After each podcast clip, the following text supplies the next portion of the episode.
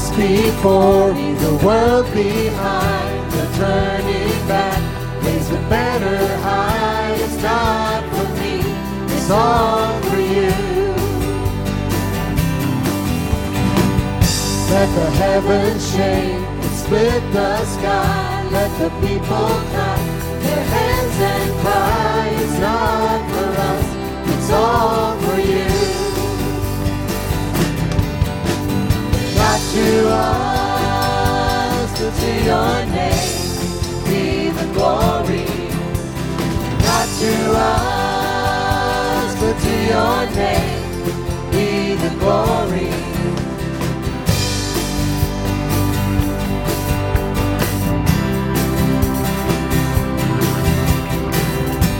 Hearts unfold before your throne, the only place for those who know. It's not for us, it's all for you. Send your holy fire on this offering, let our worship burn for the world to see. It's not for us, it's all for you. Not to us, but to your name be the glory. Not to us, but to your name be the glory. Not to us, but to your name be the glory. Not to us, but to your name be the glory.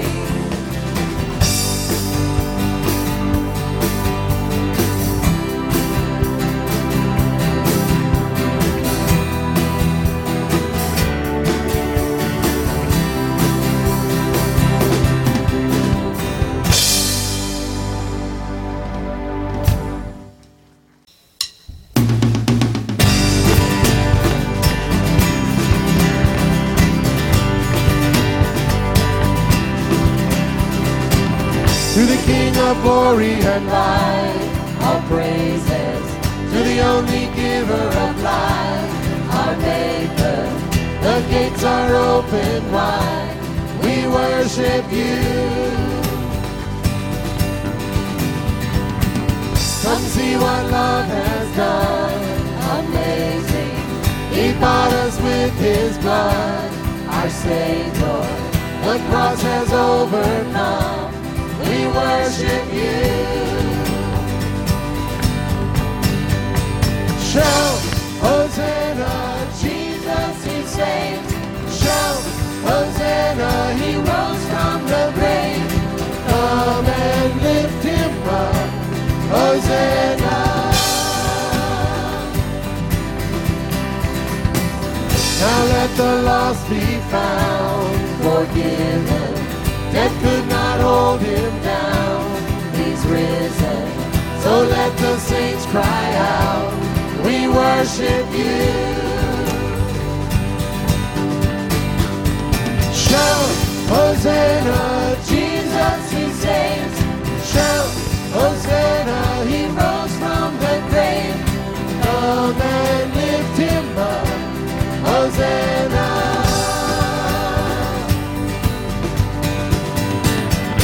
Same power that rolled the stone away, the same power alive in us today.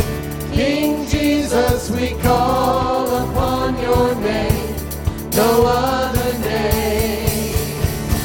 The same power that rolled the stone away, the same power alive in us today. King Jesus, we call. No other name. Shout, Hosanna, Jesus he saves. Shout, Hosanna, he rose from the grave.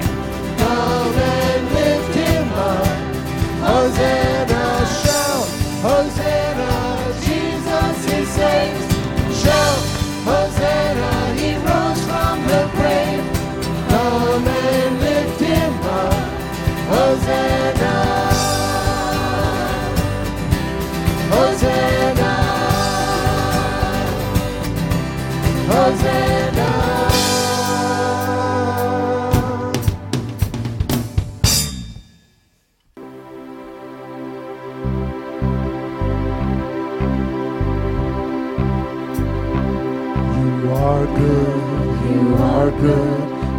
There's nothing good in me. You are love, you are love, on display for all to see. You are light, when the darkness closes in.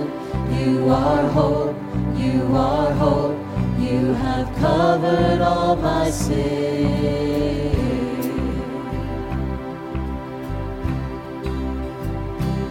You are peace, you are peace, when my fear is crippling. You are true, even in my wandering. You are joy, you're the reason that I sing. You are life, in you death has lost its sting.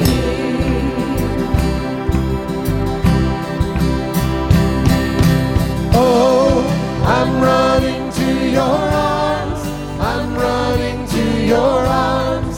The riches of your love will always be enough. Nothing compares to your embrace. Light of the world, forever reign. You are more, more than my words will ever say. You are Lord, all creation will proclaim. You are here, in your presence I'm made whole. You are God, of all else I'm letting go.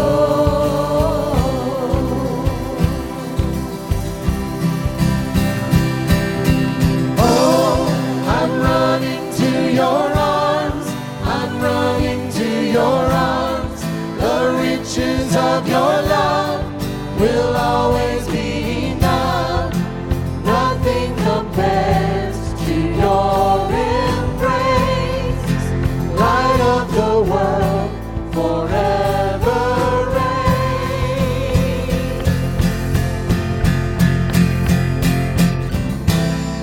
My heart will sing, no other name, Jesus.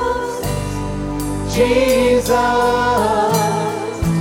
heart will sing, no other name, Jesus, Jesus.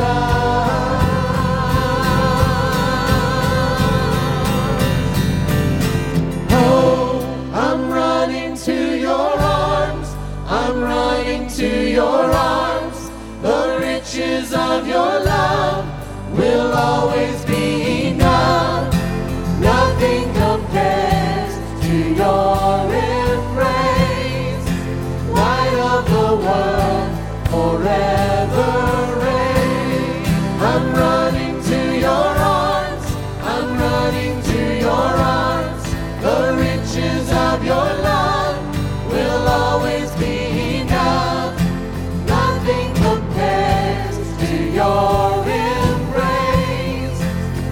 of the world, forever reign.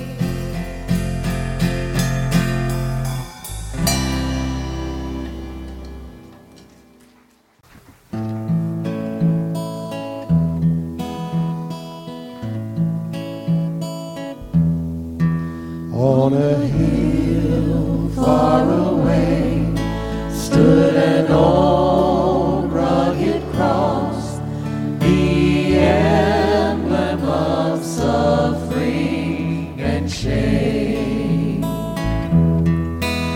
and I love that old cross where the dearest and best for a world of lost sinners was slain.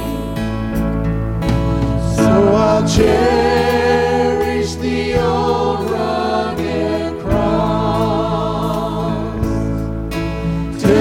trophies at last I lay down. I will cling to the old rugged cross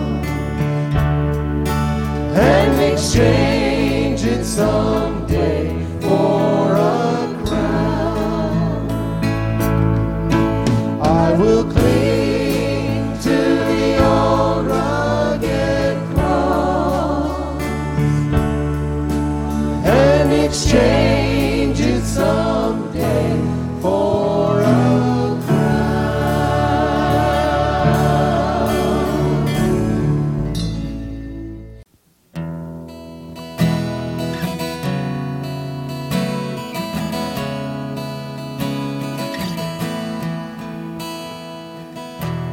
I've carried a burden too long on my own. I wasn't created to bear it all alone. I hear your invitation to let it all go. I see it now, I'm laying it down, and I know that I need you. I run to the Father, done with the hiding, no reason to wait. My heart needs a surgeon, my soul needs a friend, so I run to the Father again and again and again and again. Oh, oh, oh. You saw my condition, had a plan from the start. Your Son for redemption, the price for my heart. And I don't have a contest for that kind of love. I don't understand, I can't comprehend. All I know is to the Father, I fall into grace. I'm done with the hiding, no reason to wait. My heart needs a surgeon, my soul needs a friend, so I'll run to the Father again and again and again and again. Oh, oh, again and again and again and again.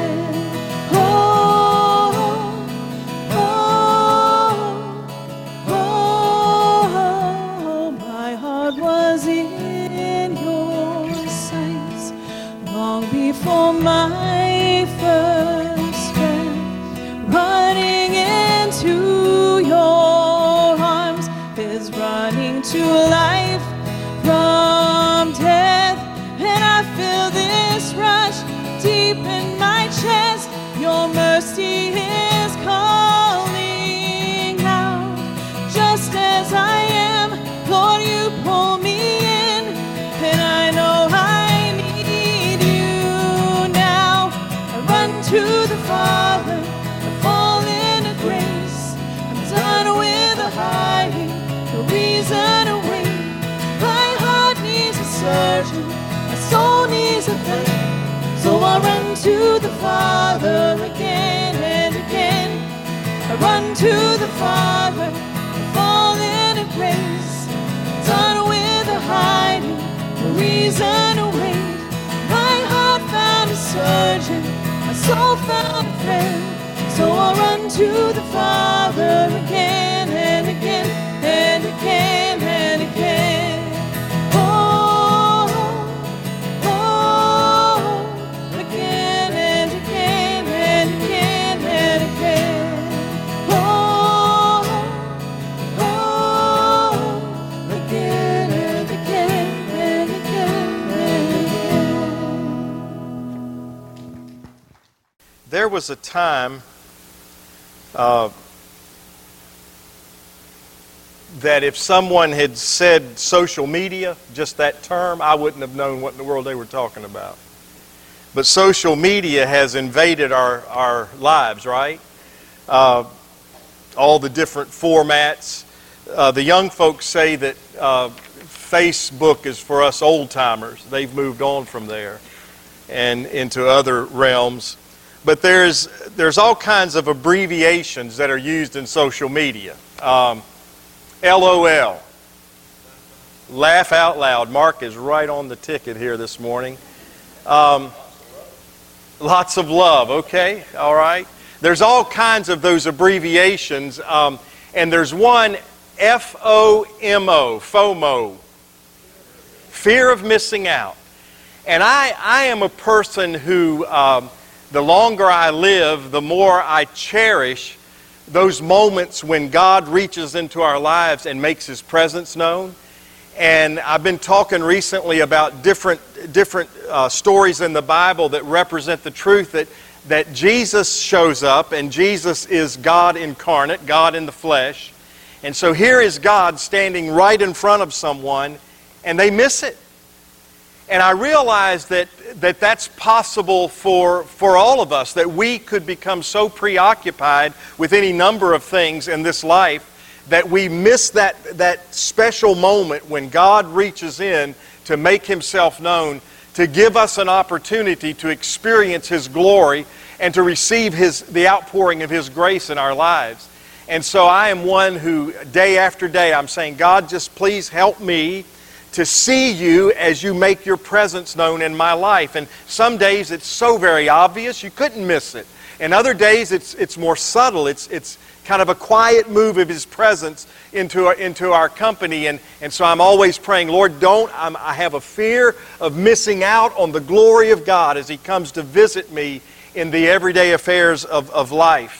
And I was reading a devotion this morning, one of the many devotionals that I pay attention to in my life. This one is Henry Blackaby's devotional, and he was talking about, in 2 Chronicles 7, the temple that Solomon built to be that place where God's glory would abide. They had spent decades building this temple, and now the temple is complete. He's followed the blueprints that were handed to David, his father. David passed those blueprints to Solomon and said, God's given me this plan, and now You're the one who is to execute the plan. How important it is it that we understand sometimes that God gives us something that we're to pass on to someone else and allow them to live in the glory of what He's shown us. And so David was not the man to build the temple. His son Solomon would be that man, so he passed the plans.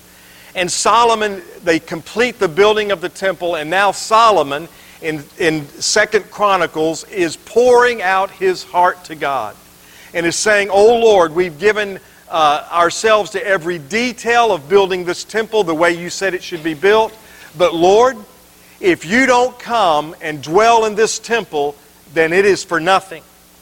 And so he just falls on his face and he prays and he prays, and he prepares for that moment when they will dedicate the temple unto the Lord. And in 2 Chronicles 7:1 it says, When Solomon had finished praying, fire came down from heaven and consumed the burnt offering and the sacrifices, and the glory of the Lord filled the temple. And so God answered his prayer and came and dwelled in the midst of that temple that He had ordered them to build.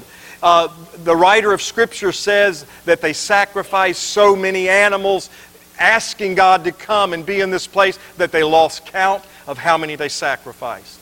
And so that comes to me, and I'm asking the Lord, even in this moment, Lord, am I pouring out my life? Am I pouring out my heart before You in such a way that like Solomon, there's no use in going forward unless You come and fill me with Your presence. The Bible says that now we are the temple of the living God. In Corinthians, it talks about the Spirit of God coming and filling our very being. And so as we come here today, it's all for naught if we miss out on God making His presence known in our lives. That's the truth.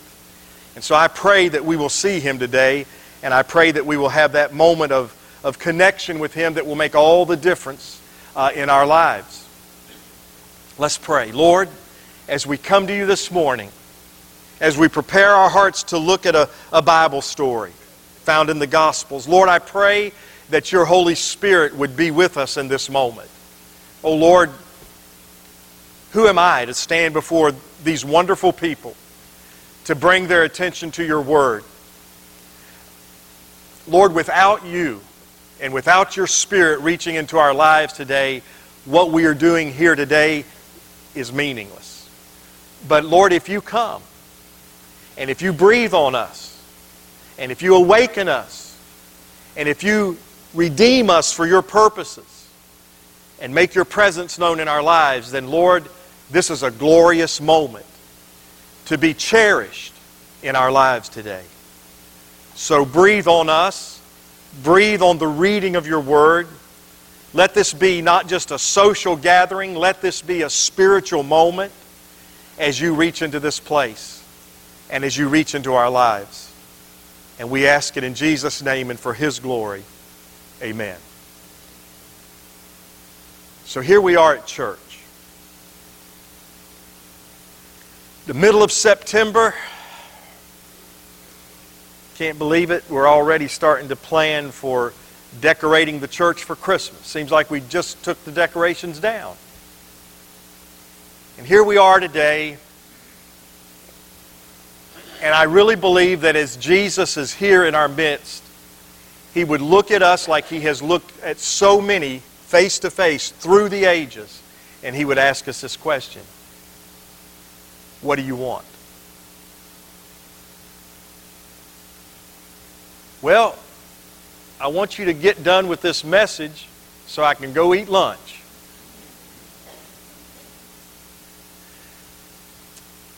Or I don't care how long it takes, even if we go beyond the prescribed hour, I want to receive from the Lord what he has for me to receive this morning. Or I want to be healed. Or I want to be delivered. There's some things I've been battling with, and it's just a continuing battle, and I want the battle to be won. I want God to come and give me victory in this area in my life. Or I want to understand what's next as I follow Jesus in my life. So many things. But the question comes to all of us this morning, and the answers are different for different ones. What do you want? Over and over again, Jesus would encounter people along his way, and he would ask them that question, and many times the answers seem to be so obvious. Like on the occasion when he encountered a blind man along the road as he left Jericho, and he asked that man, what do you want? The man is obviously blind. And he said, I want my sight. Why would God, who knows everything about us, ask us such questions? I think it's not that he might be informed, because there's nothing about us he does not already know. So it's not for information. But it's to bring us to a place in our lives that we might dare believe that what we want could be delivered if we would trust God in that moment. So look at this passage with me. Another time when Jesus essentially asked a person, what do you want from me? John 5, beginning with verse 2. Inside the city of Jerusalem, near the sheep gate was a pool of Bethesda with 5 covered porches. Crowds of sick people, blind, lame, paralyzed, lay on the porches. One of the men lying there had been sick for 38 years. When Jesus saw him and knew he had been ill for a long time, he asked this man, would you like to get well? Seems like such an obvious question, doesn't it? The man said, I can't, sir, for I have no one to put me into the pool when the water bubbles up. Someone else always gets there ahead of me. And so the tradition was that at this particular pool of Bethesda — Bethesda means house of mercy — that the angel of the Lord, according to tradition, would come and trouble the water. And whoever slipped into the waters of that pool would receive healing in their bodies. But it had to be the first one that slipped in. And so this man had been coming for years, no doubt. Time after time, he would be laid beside the pool and the waters would be troubled, and someone else, able-bodied, would slip in ahead of him. He had no real opportunity to be the first one to slip in the water. It makes you kind of wonder, why in the world would you keep going back if you knew that you're never going to be able to get yourself into that water in time? But he went, holding on to hope. Good for him. Good man. Someone always gets there ahead of me. Verse 8, Jesus told him, stand up, pick up your mat, and walk. Instantly the man was healed. He rolled up his sleeping mat and began walking. Amazing. In a moment, after years of suffering, in a moment when God touched him, he was healed. Do you believe in healing? Do you believe in deliverance? God is able to reach in to our lives in whatever fashion we are needing that blessing that we long for. And I think today the Lord wants to challenge us to understand why Jesus would ask this man an obvious question, do you want to get well? There's a reason for that question. I got a lesson in faith yesterday, and once again, it was Emma who was my teacher. Christy and Matt had planned to go on a shopping day yesterday at Myrtle Beach, and they had asked us some time ago, would y'all be willing to come over and sit with Emma and just kind of hang out with her, because Emma does not like to shop, y'all. She's a homebody, and she did not want it. They asked her, you want to go to the beach? No, I don't want to go to the beach. I want Mama and Papa to come stay with me. And so our charge was to go and take care of Emma and take care of Mando. We got a new grand dog.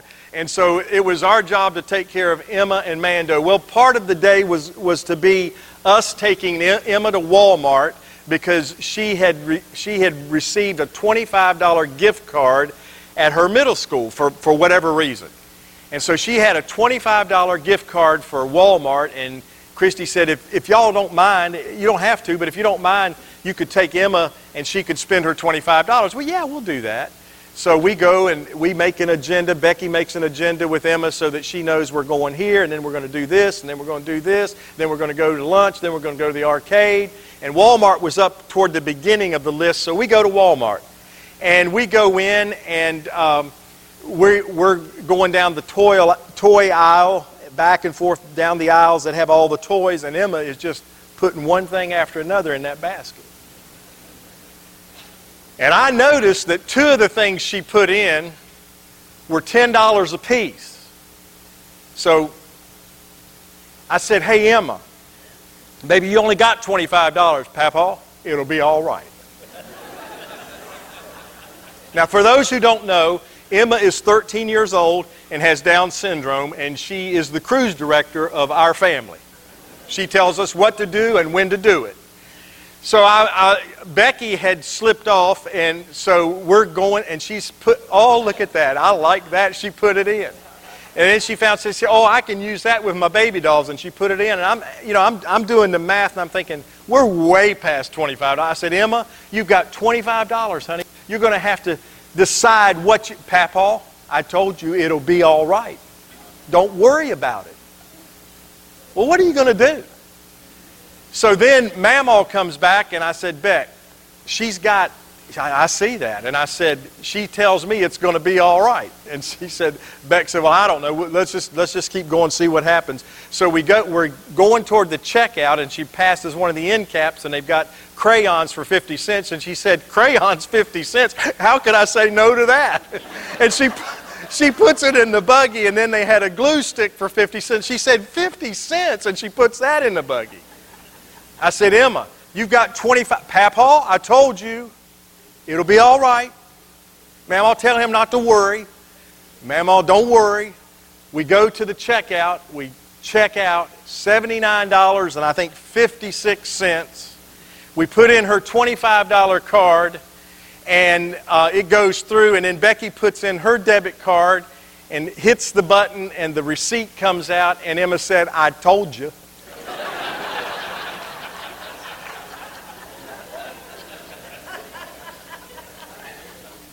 Now, I don't know if in her little mind she thought that the gift card really did take care of it, or if she understood that Mamaw pitched in. But it was a lesson in faith for me, because how many times have I quit believing, have quit hoping, have quit putting things in my spiritual buggy, things that I need help with, but maybe God doesn't want to be bothered with a glue stick. Maybe God doesn't want to be bothered with crayons, or maybe God didn't want to buy that item. It was a lesson in faith. She really believed, however she believed it was going to come out, she just believed it's going to be all right. This man by the pool, here's what struck me this week when I was doing personal devotions and came across this passage of Scripture.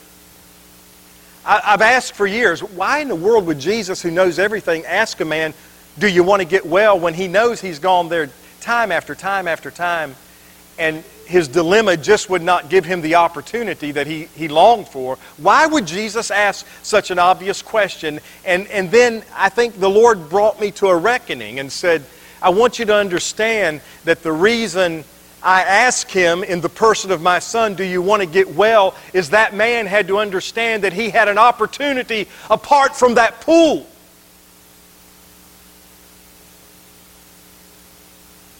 For that man, healing meant be the first one who gets into the pool after the angel troubles the water. It never dawned on him that God might have another way of bringing that healing to his body that was so needed. Over and over again, we put God in a box of our own making. I know this is not the first time you've heard this theme addressed, but it's still a theme that needs to be addressed. Because there are good people who have hearts for God, who have limited God by their own understanding of God. God always does it this way because, in my experience, He's always done it that way. Or God would never do that because that's outside of what we believe. I was sharing with Wednesday morning Bible study, and those who are Wednesday morning people, I told you, go get it again. I got on this vein this past Wednesday. But I was telling them there was a time early in our lives. Becky and I got married in July of 1974. In September of 74, we moved to Newport Richey. We both had full-time jobs and then worked part-time at West Pasco Church of God. Becky directed the choir, I led worship, and led the youth group. I was 19 years old. Becky had already turned 20. I married an older woman. And by 3 months. And so I've got people, I'm 19 years old, and I've got an 18-year-old in the youth group. Wow. What were they thinking when they asked me to do that? But while we were there, there was a young lady that Becky worked with who invited us over for dinner. Her and her husband wanted Becky and I to come to dinner because they had kind of struck up a friendship because of their common bond in being followers of Jesus. And so we go to their house, and we go to their house thinking we're going for just good Christian fellowship, and it was. We didn't know that this couple had an agenda. This couple believed that when a person receives the Holy Spirit in their lives, that they give evidence of that infilling of the Holy Spirit by speaking in unknown tongues. And so they came from the Pentecostal faith, if you will. And I have no axe to grind with folks who hold to that theology, but that's not what I hold to.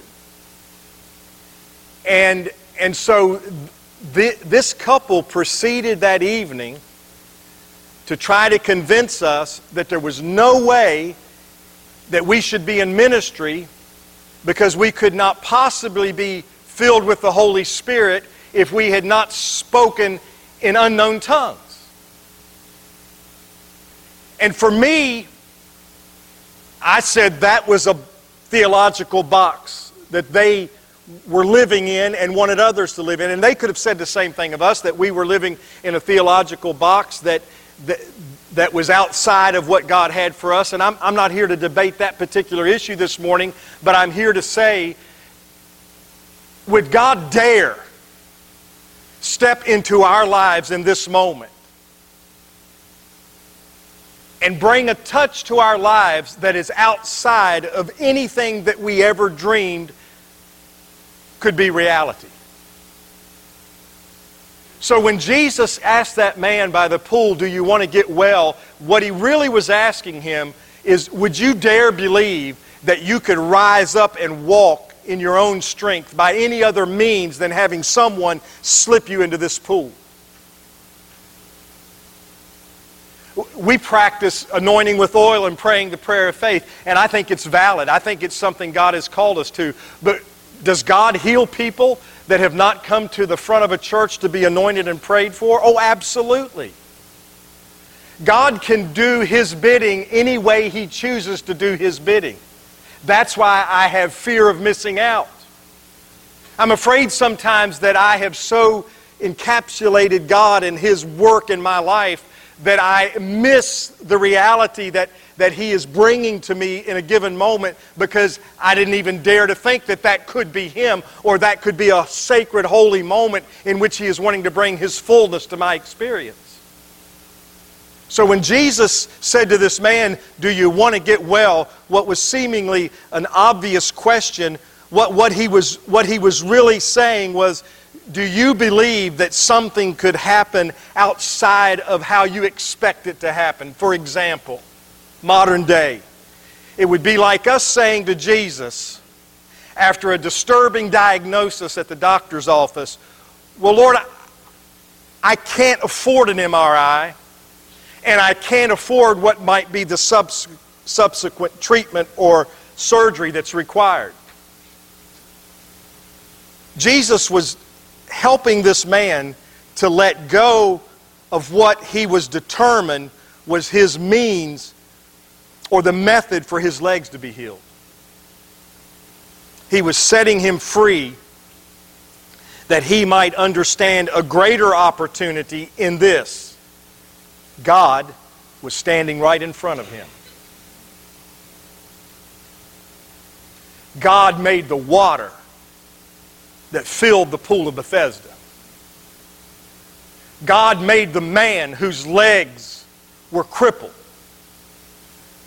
God had spoke all of creation into being. God could raise that man up in whatever means he felt appropriate in that moment. And what happened to that man's spirit and in his life in that moment is of noteworthy essence. Something in that moment happened in that man that allowed him to believe, maybe I don't need to be in the pool to get well. Papaw, maybe I don't need just my Walmart card to get what's in that buggy. Maybe there's another way.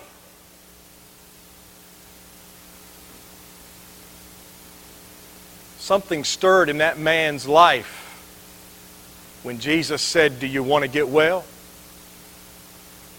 And in the next moment, Jesus looked at him and said, get up and carry your mat home.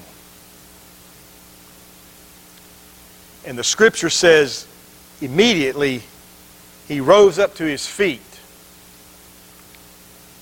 and he started to walk for home.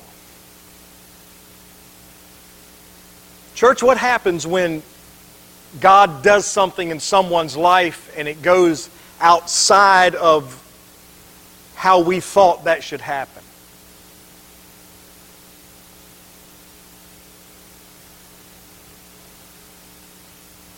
The man's walking home. It's the Sabbath. It's obvious that something miraculous has happened. And yet the God-fearing Jews, the religious Jews who are there and they observe what's happened after the fact, they go up to the man and they don't say, "Oh my goodness, you're walking. You're walking. You're carrying your own mat. What in the world happened?" Rather than that, these people who made up, if you will, the church of that particular moment in that particular locale walk up to him and with criticism, with judgment, say, "What are you doing carrying your mat on the Sabbath?" Can you believe that? Well, I tell you what that would be like. Let's put it in modern day. That would be like someone accepting Jesus this week, and they're known as someone who has been crippled by sin as they have lived out their lives in this community. They've just been known as that kind of person who's living in the shadows, who's living in the darkness of sin, and they show up at church. And just earlier in the week, you saw them in one of their crippled moments of sin as they blurted out the obscenities that had become so much a part of who they are. And they show up for church and they end up on the front row and the praise team's singing and they're lifting hands. And you're like, what in the world? Who do they think they are? We know who they are. We know how they live. What are they doing in here lifting up their hands? I don't want to see them lift up their hands until I see them at that altar. But what happened is just a day or two before they came in here, Jesus made himself known in their experience, however he did it. And in the altar of their heart, they bowed before him and said, "Lord, forgive me of my sin and make me the person you would have me to be. And Lord, I promise you, come Sunday, I'm going to the first church I come to."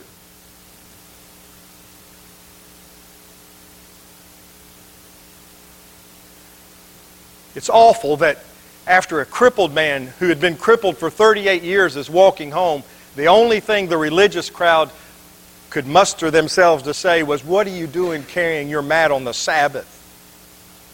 Well, there was this man at the pool, and he asked me if I wanted to get well, and he told me to stand up and take my mat and carry it home. Well, that man, listen, they said that man could not possibly be from God, because no one from God would tell someone to do work on the Sabbath. And so we still draw our boxes. And we still say, this is what God looks like, and this is how He always works. And there's no one here to ease me into the pool after the water is troubled. So it could not possibly be from God because it happened in a way that moves beyond what we have come to define as the will of God. I say it again and again, and it's not meant to be trite. Jesus is here. And we're here. So often we come in and it's crazy how this happens.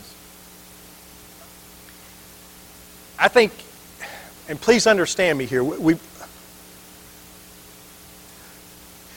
sometimes it's almost like in some places that if all the chairs are full,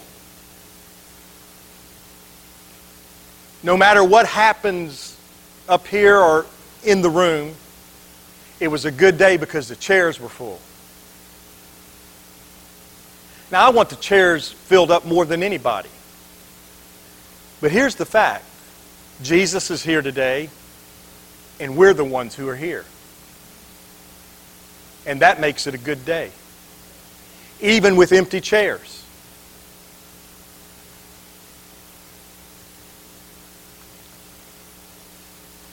I asked you at the beginning, what do you want? Why are you here?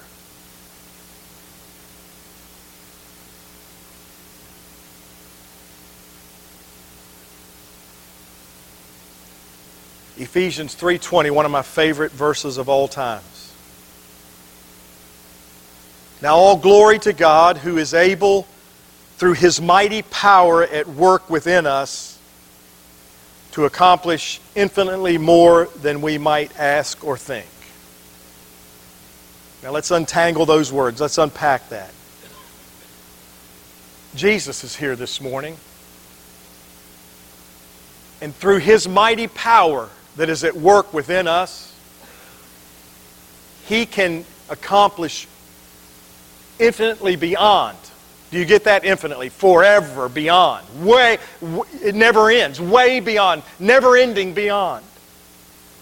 What I could think to ask for, or what I might imagine as a possibility, way beyond all of that, His mighty work, His mighty power is at work in us to accomplish what He has determined to be that which is for our good.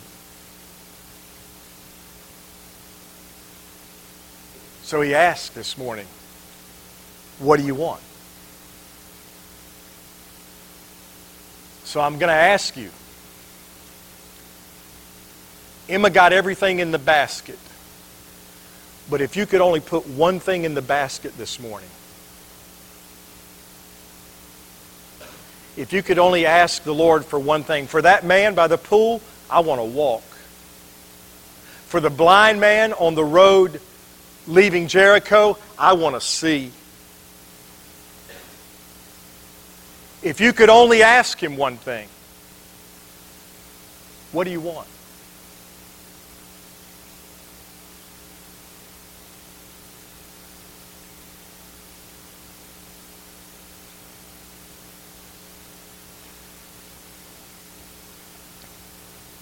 Do you want a miracle? Are you willing to let go of whatever traditions that have suggested to you that you dare not put that in the basket because it doesn't fit your theology? We're standing in front of Jesus this morning. He's bigger than our theology. Because you know theology is just a word that means the study of God. Theos in the Greek is God. Ology is study. Theology is the study of God. It's our understanding of who God is. And let's face it, our understanding of who God is always pales in comparison to who God is. We cannot contain the whole of who He is. And we're standing in front of Jesus, God in the flesh, this morning. And He says, Ron, do you really want to get well? Do you really want it?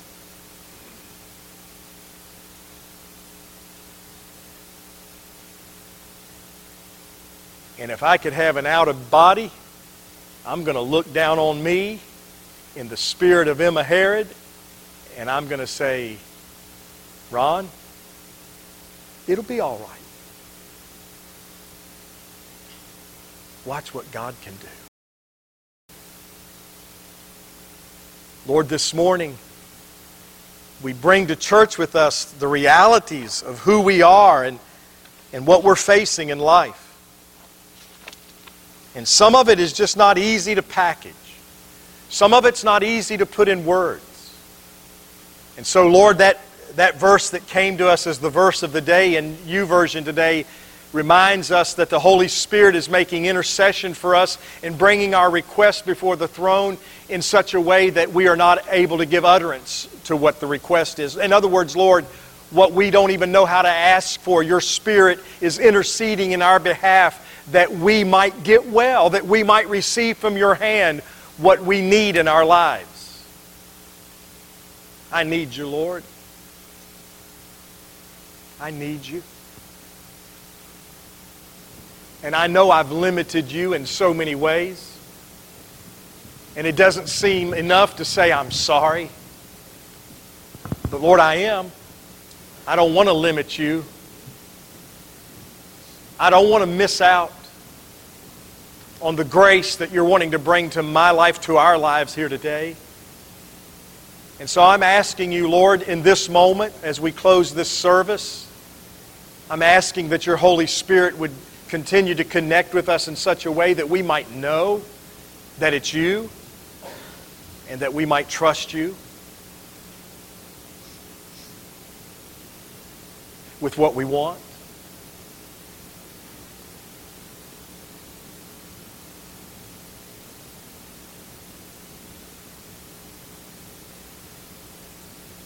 Hear our heart's prayer and give us the faith to get up and carry our mats home today.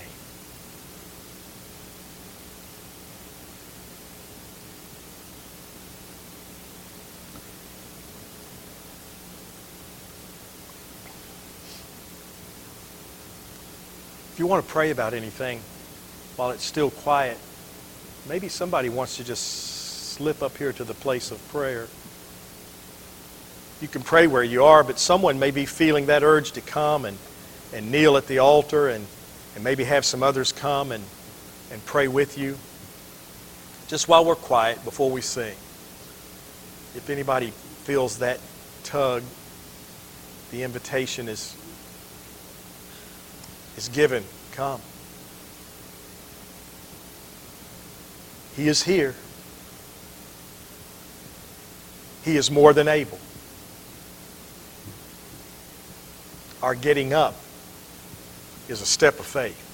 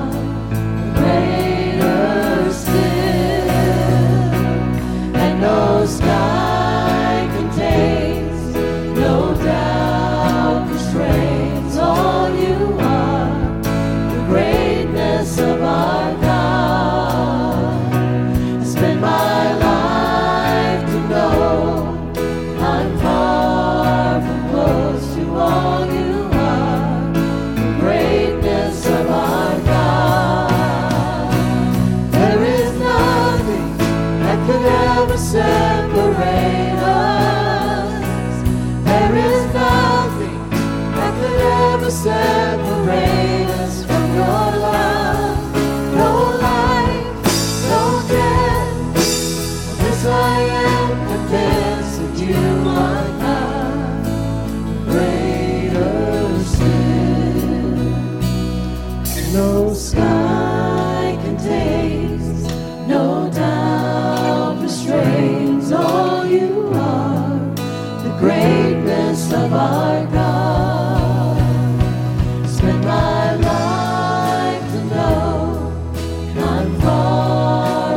was to all you.